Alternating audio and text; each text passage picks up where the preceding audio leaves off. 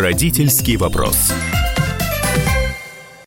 Эх, здравствуйте, добрый день, доброе утро, добрый вечер. Я так люблю вот приветствовать вот таким вот образом, потому что нас слушает вся страна от Калининграда до Владивостока и Сахалина, и у каждого свой часовой пояс. Это «Родительский вопрос». Я Александр Милкус, ведущий этой программы, обозреватель «Комсомольской правды». Со мной, как всегда, э, Дарья Завгородняя, моя соведущая, и у нас в гостях педагог, многодетный родитель, директор Московского международного салона образования Максим Казарновский – Максим, привет. Добрый день. Вот. И э, мы ждем, должна в ближайшее время подключиться к нам детский психолог, знаменитый детский психолог, основатель Института развития семейного устройства Людмила Владимировна Петрановская. Э, я почему э, начал, с, э, пригласил э, Максима, потому что у нас вообще в этом году уникальная вещь. Э, если раньше московский салон проходил в громадном павильоне ВДНХ, 74-м павильоне, много народу было, а потом те, кто, э, значит, интересовался тем, что происходит на салоне, э, мог посмотреть или послушать э, лекции.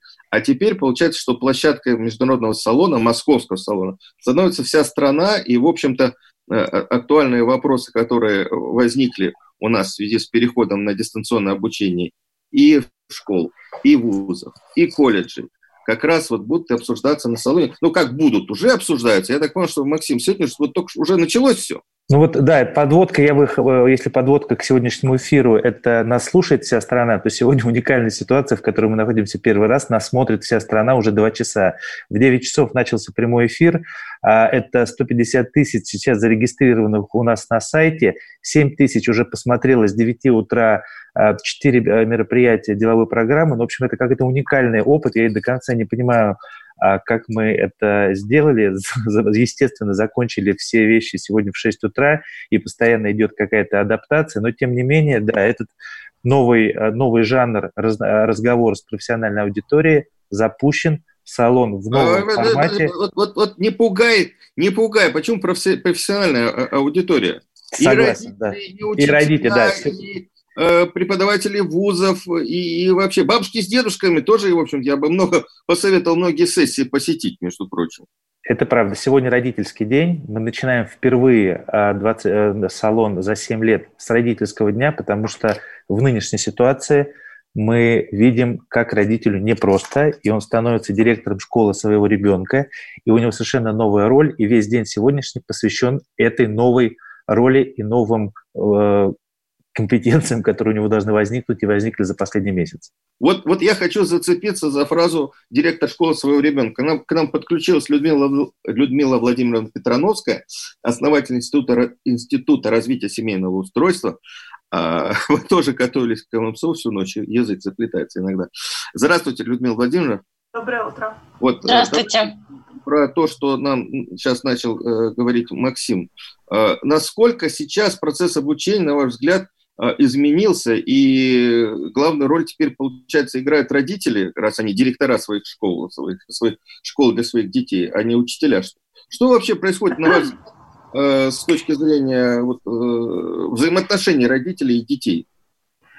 Ну, к сожалению, у нас уже давно есть тенденция э, такого скидывания на родителей обязанностей по организации учебного процесса. Да? Есть множество школ, Э, так называемых престижных и успешных, которые на первых же собраниях еще до первого класса говорят, что учиться идете вы, уроки будете делать с ребенком вы, если вам это не подходит, наша школа не для вас. Потом все эти усилия родителей э, на всяких разных э, аттестациях и э, проверках выдаются за результаты школы.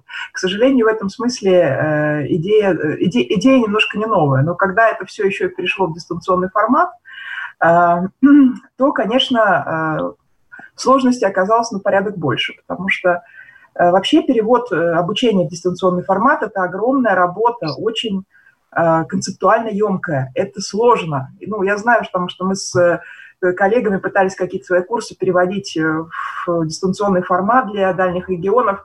Для того, чтобы какой-то курс прилично выглядел и был полезным и удобным в дистанционном формате, должны должна команда из очень квалифицированных людей несколько месяцев работать.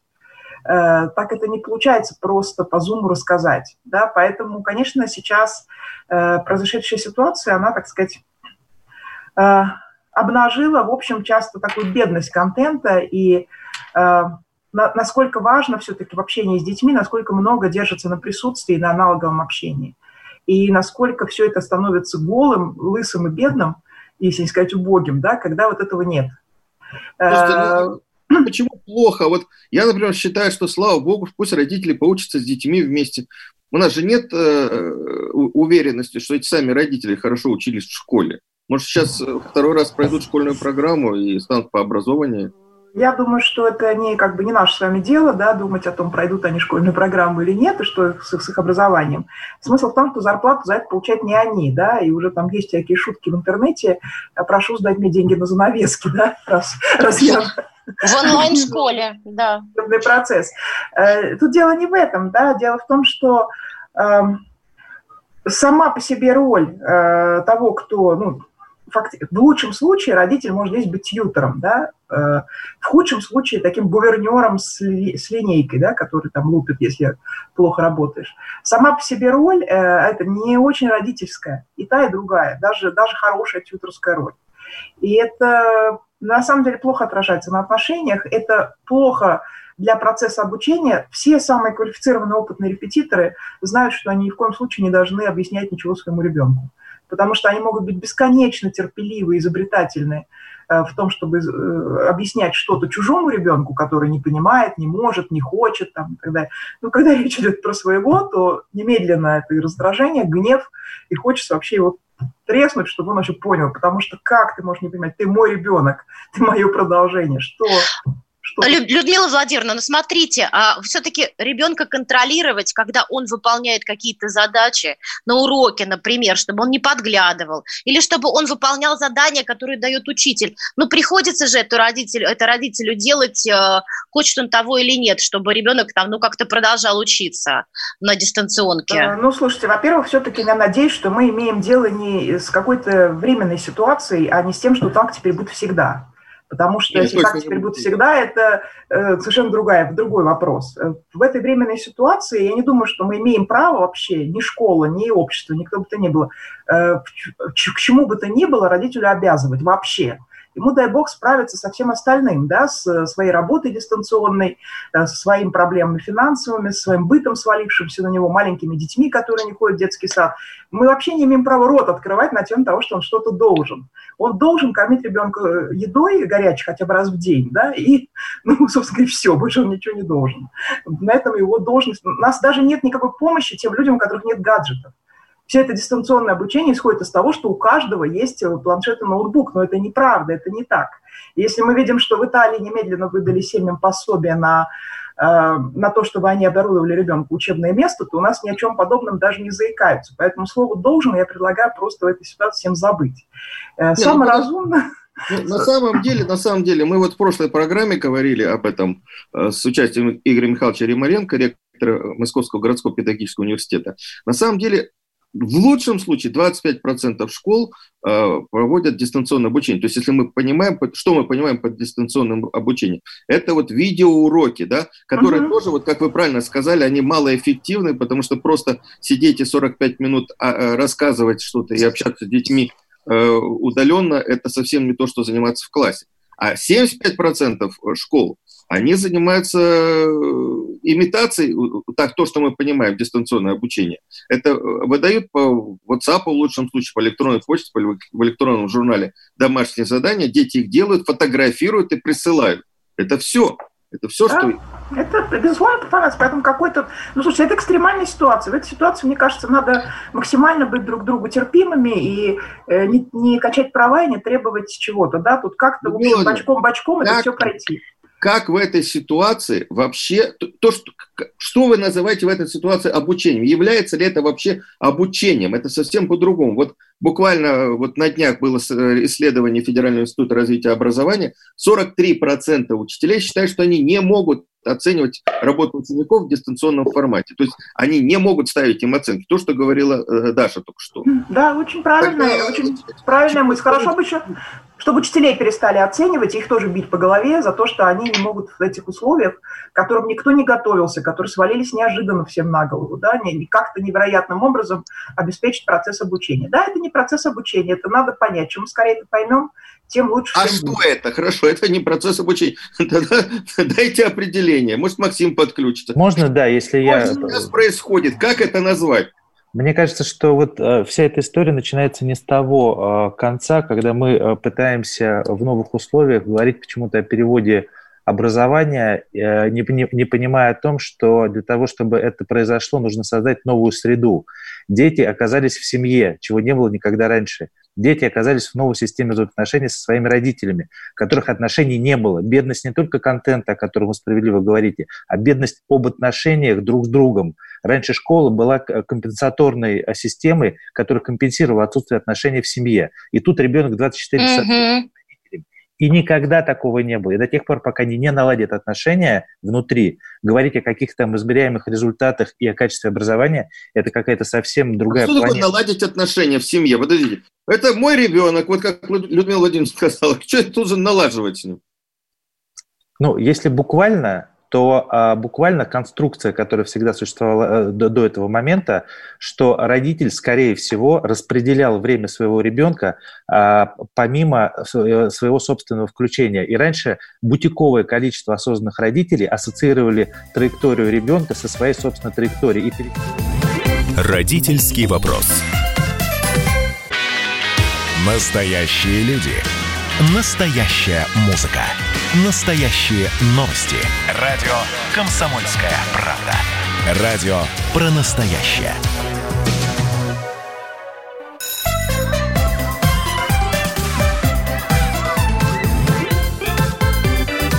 Родительский вопрос. Э, всем добрый день, кто к нам подключился только что. Я Александр Милкус, обозреватель «Комсомольской правды», веду эту программу вместе с Дашей Завгородней. У нас сегодня в гостях основатель Института развития семейного устройства, знаменитый детский психолог Людмила Владимировна Петрановская и педагог, многодетный родитель, директор Московского международного салона образования, который, кстати, начался сегодня, час назад, Максим Казарновский. А, мы говорили с э, нашими гостями как раз о том, э, почему нынешнее обучение в онлайн э, на самом деле обучение не является, и как выстроить родителям э, взаимоотношения с тем же учителем, который находится на удаленке с детьми, чтобы как, хоть какая-то польза была. Максим, мы тебя прервали, извини, пожалуйста, если бы э, ты продолжил, вот мне интересно, э, ну, правда, без слова бутиковые родители, потому что у нас бутиковых... Бутиковые, это, наверное, немногочисленные, я так поняла. Да, есть вот что, что, что теперь делать? Вот он сидит, вроде бы занимается, вроде не занимается. У меня знакомая э, написала вот такой пост. Uh, у нее ребенок просыпается, слава богу, он высыпается, просыпается в 8 утра, 8.30 звонок, uh, то есть начало урока. Она дает ему в постель смартфон, где что-то там говорит учитель. Ребенок радостно нежится в постели и слушает значит, э, онлайн значит, урок. Это что вообще-то? Мама довольна. Мама довольна, ребенок высыпается. Это продолжение вот этой отключенности от своего ребенка, когда гаджет выключает его, как раньше выключала а, школа, просто когда физически туда его перемещаешь. Единственная возможность создать комфортную среду – это когда родитель будет создавать в квартире или в доме среду а, взаимодействия с педагогом, потому что э, возможно создать э, вот сейчас процесс обучения только с двух сторон – педагог в своем стрессе, в котором он находится, он должен выполнять скрипт, по которому он строит по-новому урок, а родитель, с другой стороны, единственное, чем может быть полезен, создать среду для ребенка и создать некоторые условия и мотивацию для того, чтобы наладить эту коммуникацию с педагогом. То есть, мне кажется, это с двух сторон такой поддерживающий... Зажать ребенка. Что? Зажать? Ну, ну, нет, ну, создать отношения, я бы так сказал.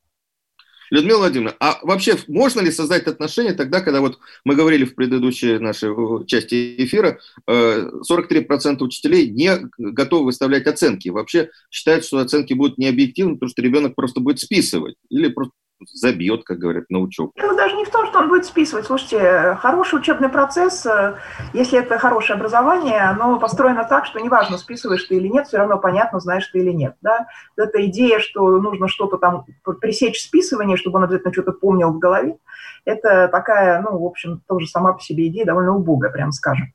Поэтому э, мне кажется, что нужно отдавать всем отчет, что все оказались в этой ситуации неожиданно.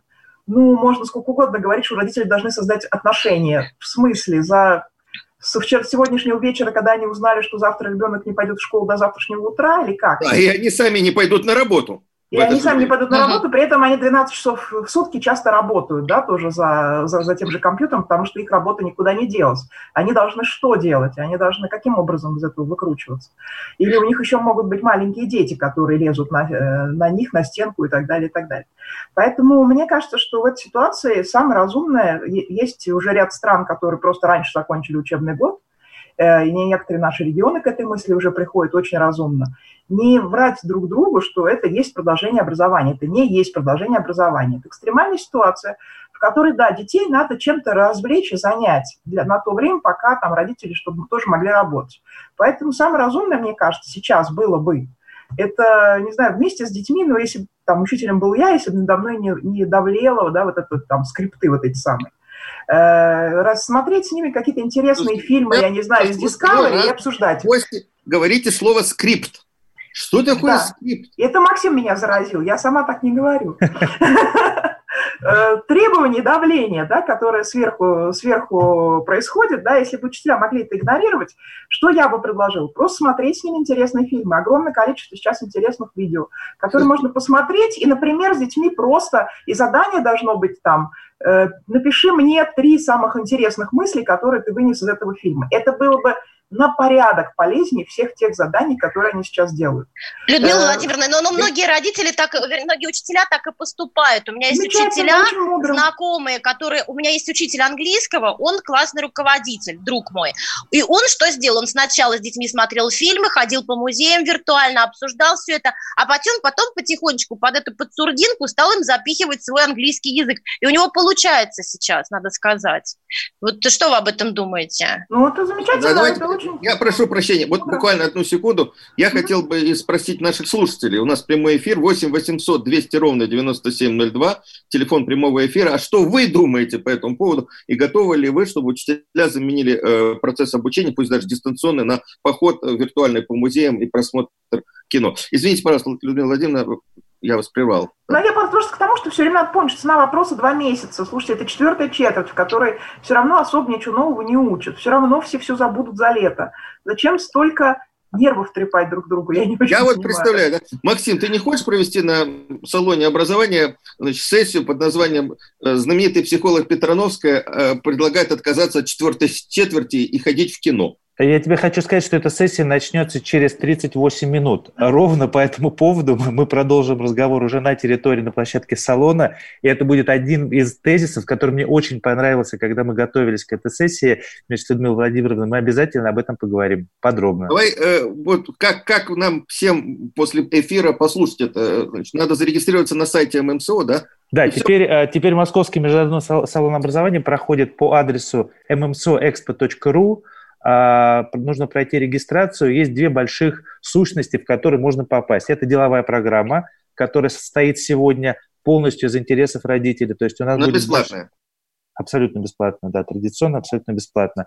А конференция, сейчас в эти минуты идет конференция по смешанному обучению, э, по, по смешанному обучению, конференция по семейному обучению, а, идет э, большая конференция «Детский сад, в которых все хотят», то есть для родителей дошкольников, что они могут сегодня сделать. И во второй половине дня пройдет конференция, э, фестиваль Пятая четверть – это фестиваль летних лагерей, который сегодня, конечно, разрабатывает совершенно новые технологии организации летнего отдыха. Вот этот палитру возможностей для родителей сегодня – можно будет узнать на... То есть уже, уже можно узнавать на салоне, выйдя из эфира и попав к нам на сайт.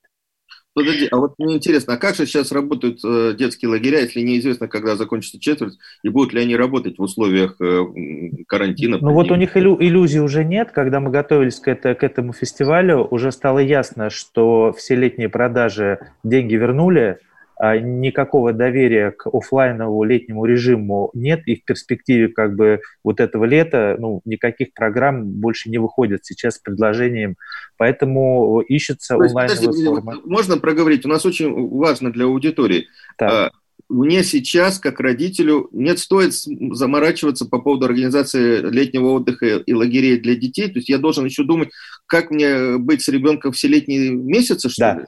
Да, реалистично, да. То есть можно сейчас себе как-то строить, а, строить а, такую картинку, что все вернется. В это лето ничего не вернется. Массового летнего отдыха с группами большими образовательными. Когда детей можно хоть кому-то передать. Да, этого не будет точно. То есть мы мониторим сейчас как бы все, что происходит вокруг, и, и не только детские маленькие лагеря, крупные монстры в виде Артека, Орленка и всего остального сейчас не планируют массовых мероприятий а, для а, детей. Это просто это надо понять и принять. Друзья, нам Николай Александрович дозвонился из, из Королева. Саш, ты слышал, что нам дозвонился Николай Давайте. Александрович? Ты Николай Александрович. Да, на приеме. Да, здравствуйте. Здравствуйте. Здравствуйте. Я хотел бы вас вот э, э, спросить. У меня э, двое детей. Один левша, другой правша. Вот. Учатся в разных классах. Один э, э, в пятом классе, другой в девятом. Вот какие бы рекомендации вы дали бы? Потому что управлять ими совсем очень сложно. Есть какая-нибудь методика, что-нибудь? А кого вы имеете в виду, левшу или правшу? Я, вы знаете, я вот наблюдаю, э, э, левша может научить правшу, а вот правша левшу научить не может. Так, стереотипы о левшах и правшах, да. Людмила Владимировна, можете прокомментировать, что делать нашему слушателю? Ну, тут я только могу Максим процитировать про создать отношения, боюсь, что это не про методику. Да? Э, к сожалению, часто, когда мы думаем о близких людях, родители о детях, супруги друг о друге, мы э, мыслим на уровне поведения, как сделать, чтобы он делал или перестал делать. Но поведение – это поверхностный уровень, это уровень такой ряби на воде. Под ним лежат очень э, мощные пласты того, кто в каком состоянии, что со мной происходит, что с тобой происходит, что между нашими отношениями, что с нашим контактом. И поэтому э, есть такая иллюзия, что есть какие-то простые приемчики, вот я ему так скажу, или вот я его так накажу, и тут-то он вот, э, и тут-то он начнет меня слушаться. Но правда в том, что так это не работает.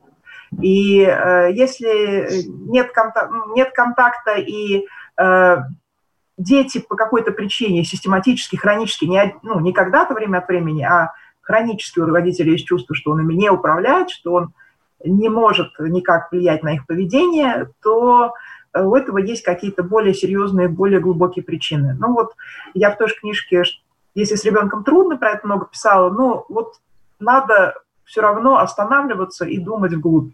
Никакие тут... Э, Людмила Владимировна, а существует ли реальная разница между левшой и правшой? Или она преувеличена слишком давайте сильно? Вот, Псих... давайте вот, не знаю, это не моя, не моя специальность, это надо спрашивать. Да, давайте вот э, поговорим об этом через там 3-4 минуты, у нас сейчас будет mm-hmm. перерыв. Я напоминаю, что у нас в студии э, педагог, многодетный родитель, директор Московского международного завода образования Максим Казарновский и основатель Института развития семейного устройства, детский психолог Людмила Петрановская, я Александр Милкус, Дарья Завгородняя. Через 4 минуты продолжим разговор. Родительский вопрос. Радио «Комсомольская правда» — это настоящая музыка. Мой друг, никогда не грусти. Пусть все будет так, как ты захочешь. Ваше поколение, да. Настоящие эмоции. Сборная России в очередной раз одержала победу. И настоящие люди. Идем правее насоса вдоль рядов кукурузы. Радио «Комсомольская правда». Живи настоящим.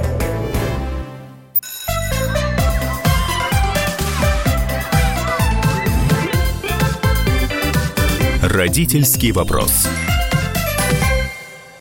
Доброго дня всем, кто подключился только сейчас. Это «Родительский вопрос». Я обозреватель «Комсомольской правды» Александр Милкс, ведущий этой программы. Дарья Завгородняя, моя постоянная ведущая. У нас сегодня гости, основатель Института развития семейного устройства, знаменитый детский психолог Людмила Владимировна Петрановская и педагог, многодетный родитель, директор Московского международного салона Максим Сергеевич Казарновский. Мы говорим про э, вообще ситуацию, которая досталось сегодня родителям.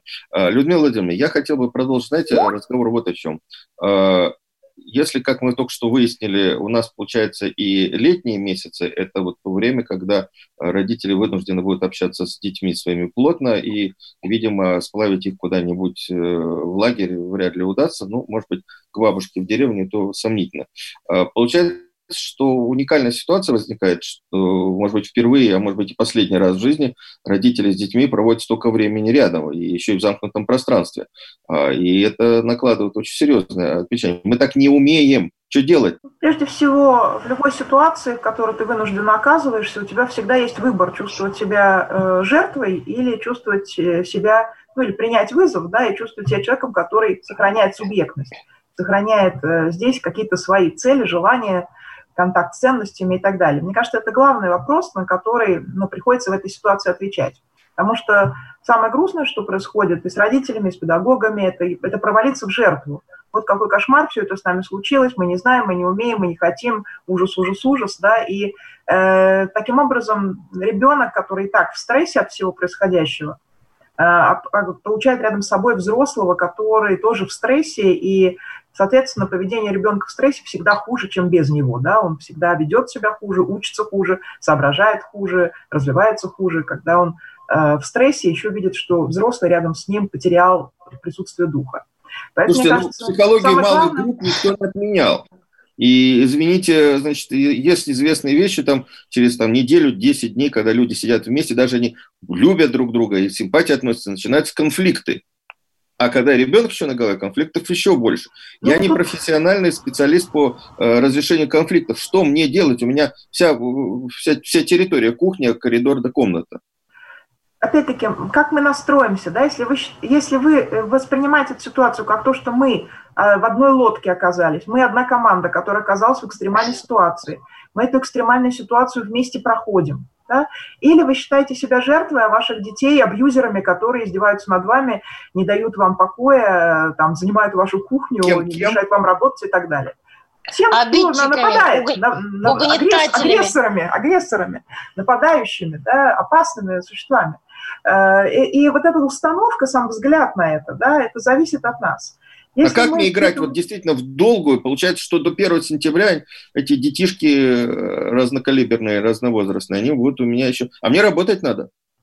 Это большая, большая проблема именно для тех, кому надо работать, да, и у кого нет возможности сесть и написать первое в жизни стихотворение, э, к сожалению, да.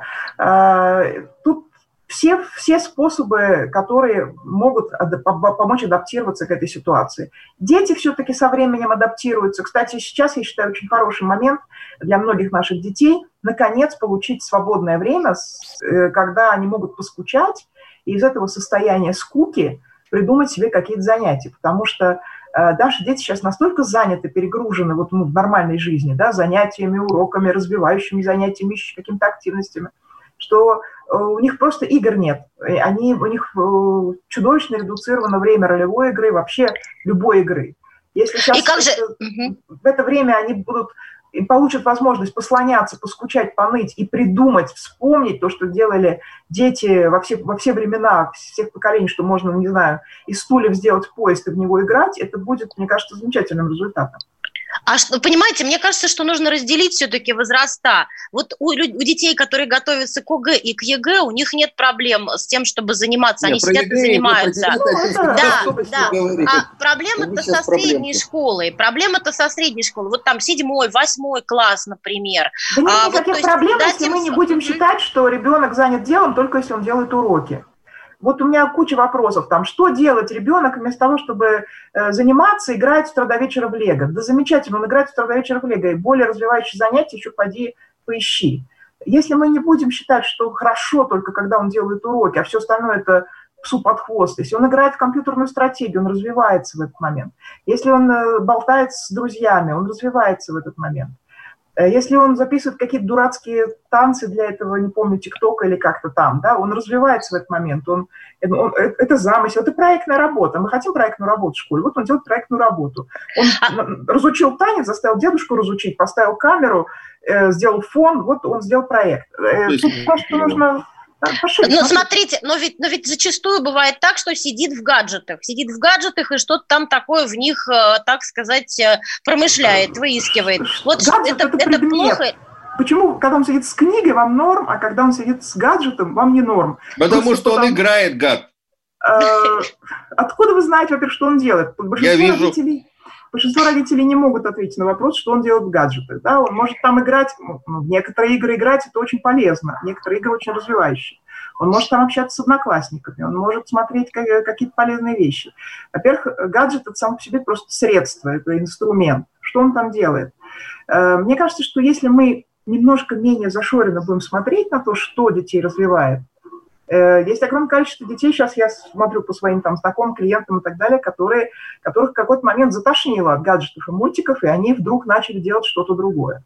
Может быть, э, как раз это то, то самое, после чего наши дети потеряют интерес к гаджетам, когда это все закончится. Максим, если а, можно, маленький комментарий по этому же вопросу, да. потому что, мне кажется, мы опять сейчас говорим про, простите, за то бутиковое количество родителей, которые... Немногочисленное. Немногочисленное количество родителей, которые так или иначе размышляют вместе со своими детьми или мотивируют своих детей размышлять. А мы э, понимаем, готовя салон, мы понимаем, что э, нет голоса самих детей.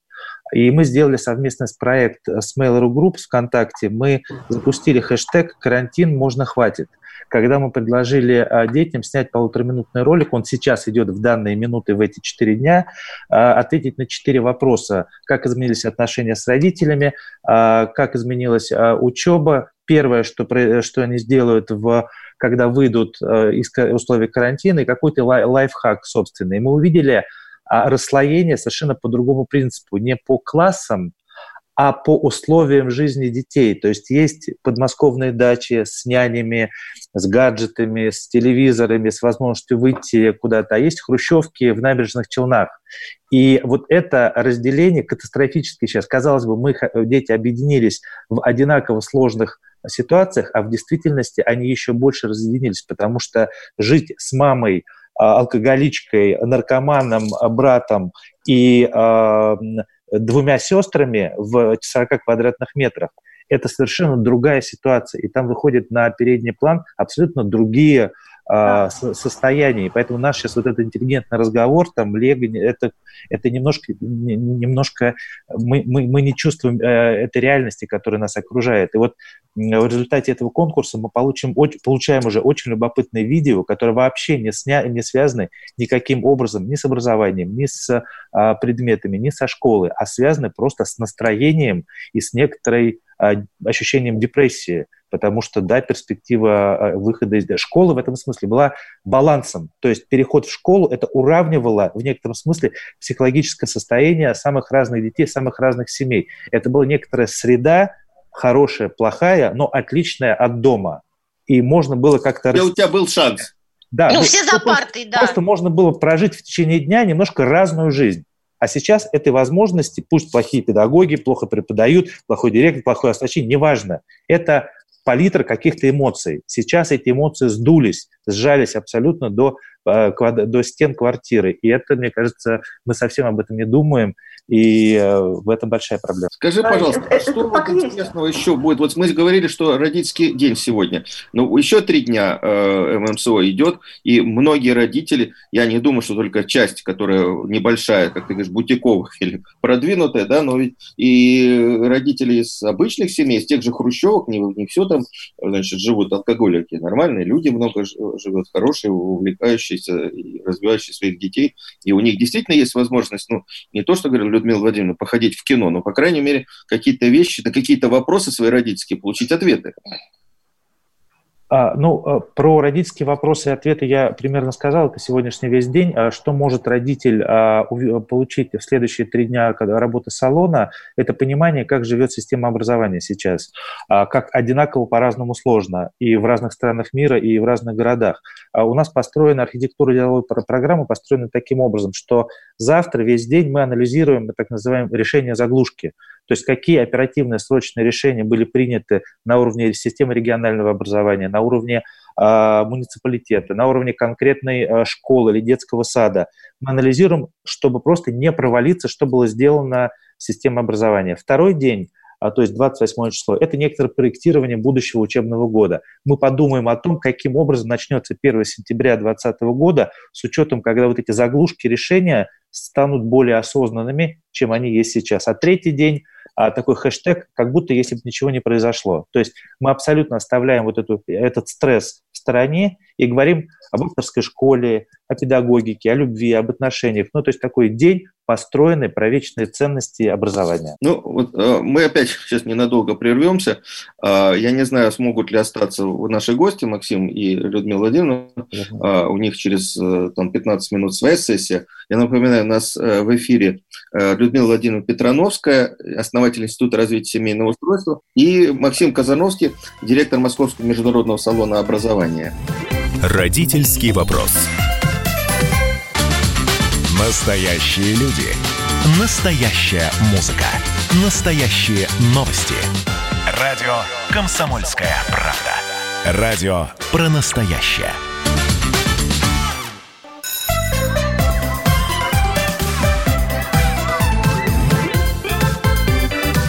Родительский вопрос.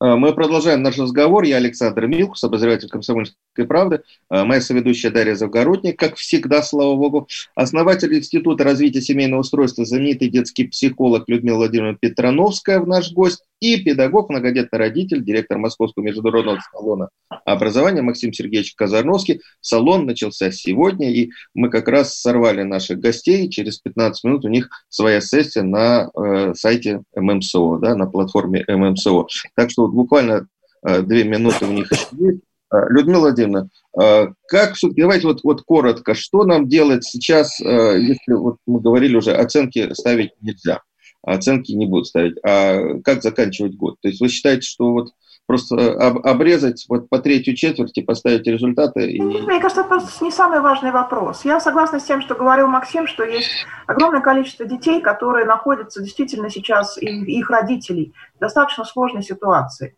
И, честно, сейчас оценки за третью, четвертую, какую угодно четверть, но настолько неважный вопрос по сравнению с контекстом всего остального, что, мне кажется, сейчас самая главная задача – это оптимизировать все по, по такому критерию, как Э, сохранения вообще всеобщего физического и психического здоровья, потому что э, риски, например, тех же депрессий подростковых, да, которые сейчас очень вероятны, они намного, существ, намного существеннее, чем э, риски что-то там не пройти за, по школьной программе.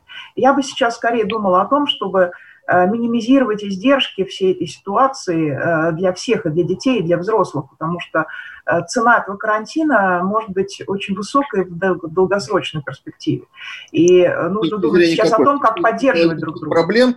В чем цена дорогая? Вот вы говорите. Ну, вы... если мы получим, например, тот же рост семейного насилия, мы его уже получаем, Ой. Э, тот же рост подростковых депрессий, не только подростковых, да, вообще у молодых людей, это будет похлеще коронавируса потом в итоге, да, поэтому я бы сейчас все решения оптимизировала прежде всего по Э, вот этому критерию, да, сохранения психологического здоровья, сохранения контакта, чтобы люди могли общаться в семье. Не, не надо ничего добавлять сейчас в семью, что будет провоцировать конфликты. Наоборот, а учителям нужно... как быть? А как быть учителям? Учителям тоже, тоже, и учителям тоже не надо добавлять стресса. Если учитель может детей развлечь, поддержать, сконнектить между собой, научить их чему-то играть, э, какой-то игре в мессенджерах, да, там, э, как-то их разрядить, как-то снять стресс. Если учитель может поддержать родителя, а родитель поддержать учителя, да, там, э, шуткой, поддержкой, словами сочувствия, то это самое лучшее, что мы сейчас можем делать. Точно, совершенно сейчас не оценки школьные нас должны волновать. Максим, а салон в чем может сейчас помочь вот в этой, в этой ситуации, о чем говорила Людмила Владимировна? Вот я знаю, что вот мы завтра проводим, я провожу вместе с коллегами э, э, сессию по игра практикам, как использовать игру в обучении. Да? Послезавтра, вот опять же, у меня сессия, которую я провожу, э, как бороться с буллингом, то есть опять же о психологии. Ну, я так понимаю, что таких вот программ много, в, то есть можно раз, найти себе что-то да, важное. Да, основная наша задача была, когда мы понимали, что салон в прежнем виде, а это было самое большое офлайновое мероприятие, и мы вообще про создание среду, атмосферу, тактильность, отношения, это вот мы это умеем делать. И вдруг за полтора месяца нам нужно было то же самое сделать в новом цифровом продукте. Основная, мы руководствовались тем, что понимали, что к концу апреля будет пик депрессии, потому что это уже, понятно, будет не временная ситуация, а она перерастет в какую-то пролонгированную.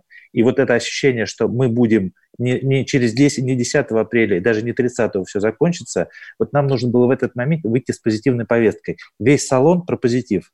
То есть все, что сейчас происходит на салоне, это от дошкольного образования до высшего образования некоторая позитивная повестка а, коммуникации, разговора а, между профессиональным сообществом и родительским сообществом в том числе.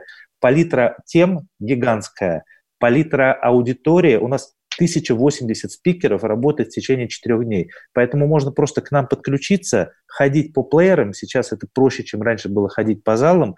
И э, слушайте то, как по-разному а, проживают и родители, и педагоги, и директора школ, и чиновники одну и ту же ситуацию, которая нас а объединяет. А записи потом будут? Я бы, вот я сейчас не получится у меня, я бы с удовольствием послушал вашу сессию с Людмилой Владимировной. Через 10 минут после того, как мы заканчиваем прямую трансляцию, мероприятие попадает в видеобиблиотеку и становится доступным для тех для регионов, которые в других часовых поясах, или для тех, кто туда не попал.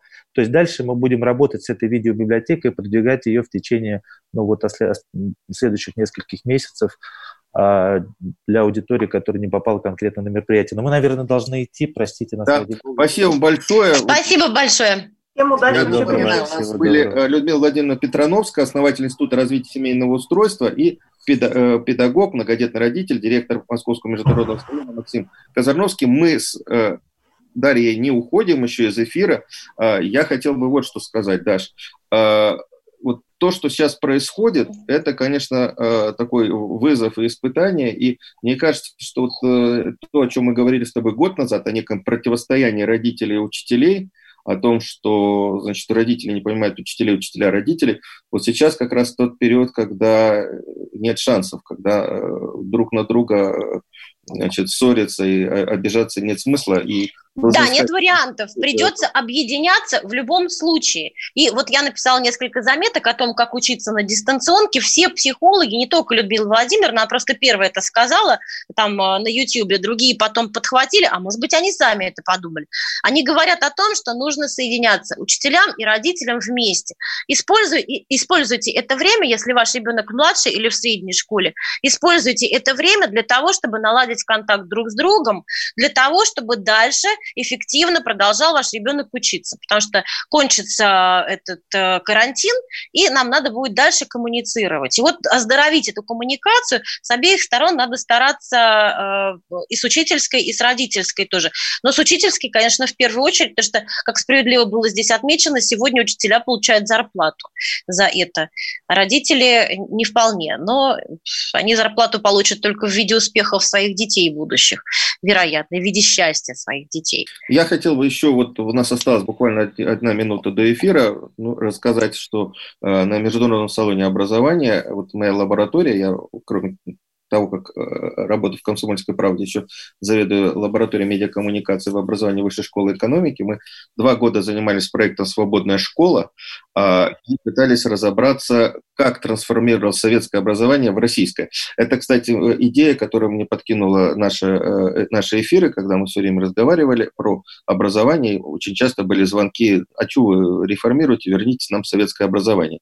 И вот мы пытались разобраться, что такое советское образование и почему на самом деле еще в 86-87 году э, руководство страны, то есть ЦК КПСС, это образование не, устраивало. И э, были предприняты очень серьезные меры, и э, если бы не развалился Советский Союз, кстати, Э, буквально в 90-е годы намечалась очень серьезная реформа образования. В общем, мы можем посмотреть этот фильм на сайте и э, попытаться разобраться, самому себе ответить вопрос, когда вернется советское образование и какое образование у нас сейчас. Мне кажется, что во многом оно советское. Э, но пока мы прерываемся, я Александр Милкус, Дарья Завгородня, мы провели этот эфир для вас. Не впадайте в депрессию, пожалуйста, весна, все-таки будет все хорошо. Родительский вопрос. Самара 98,2. Ростов-на-Дону.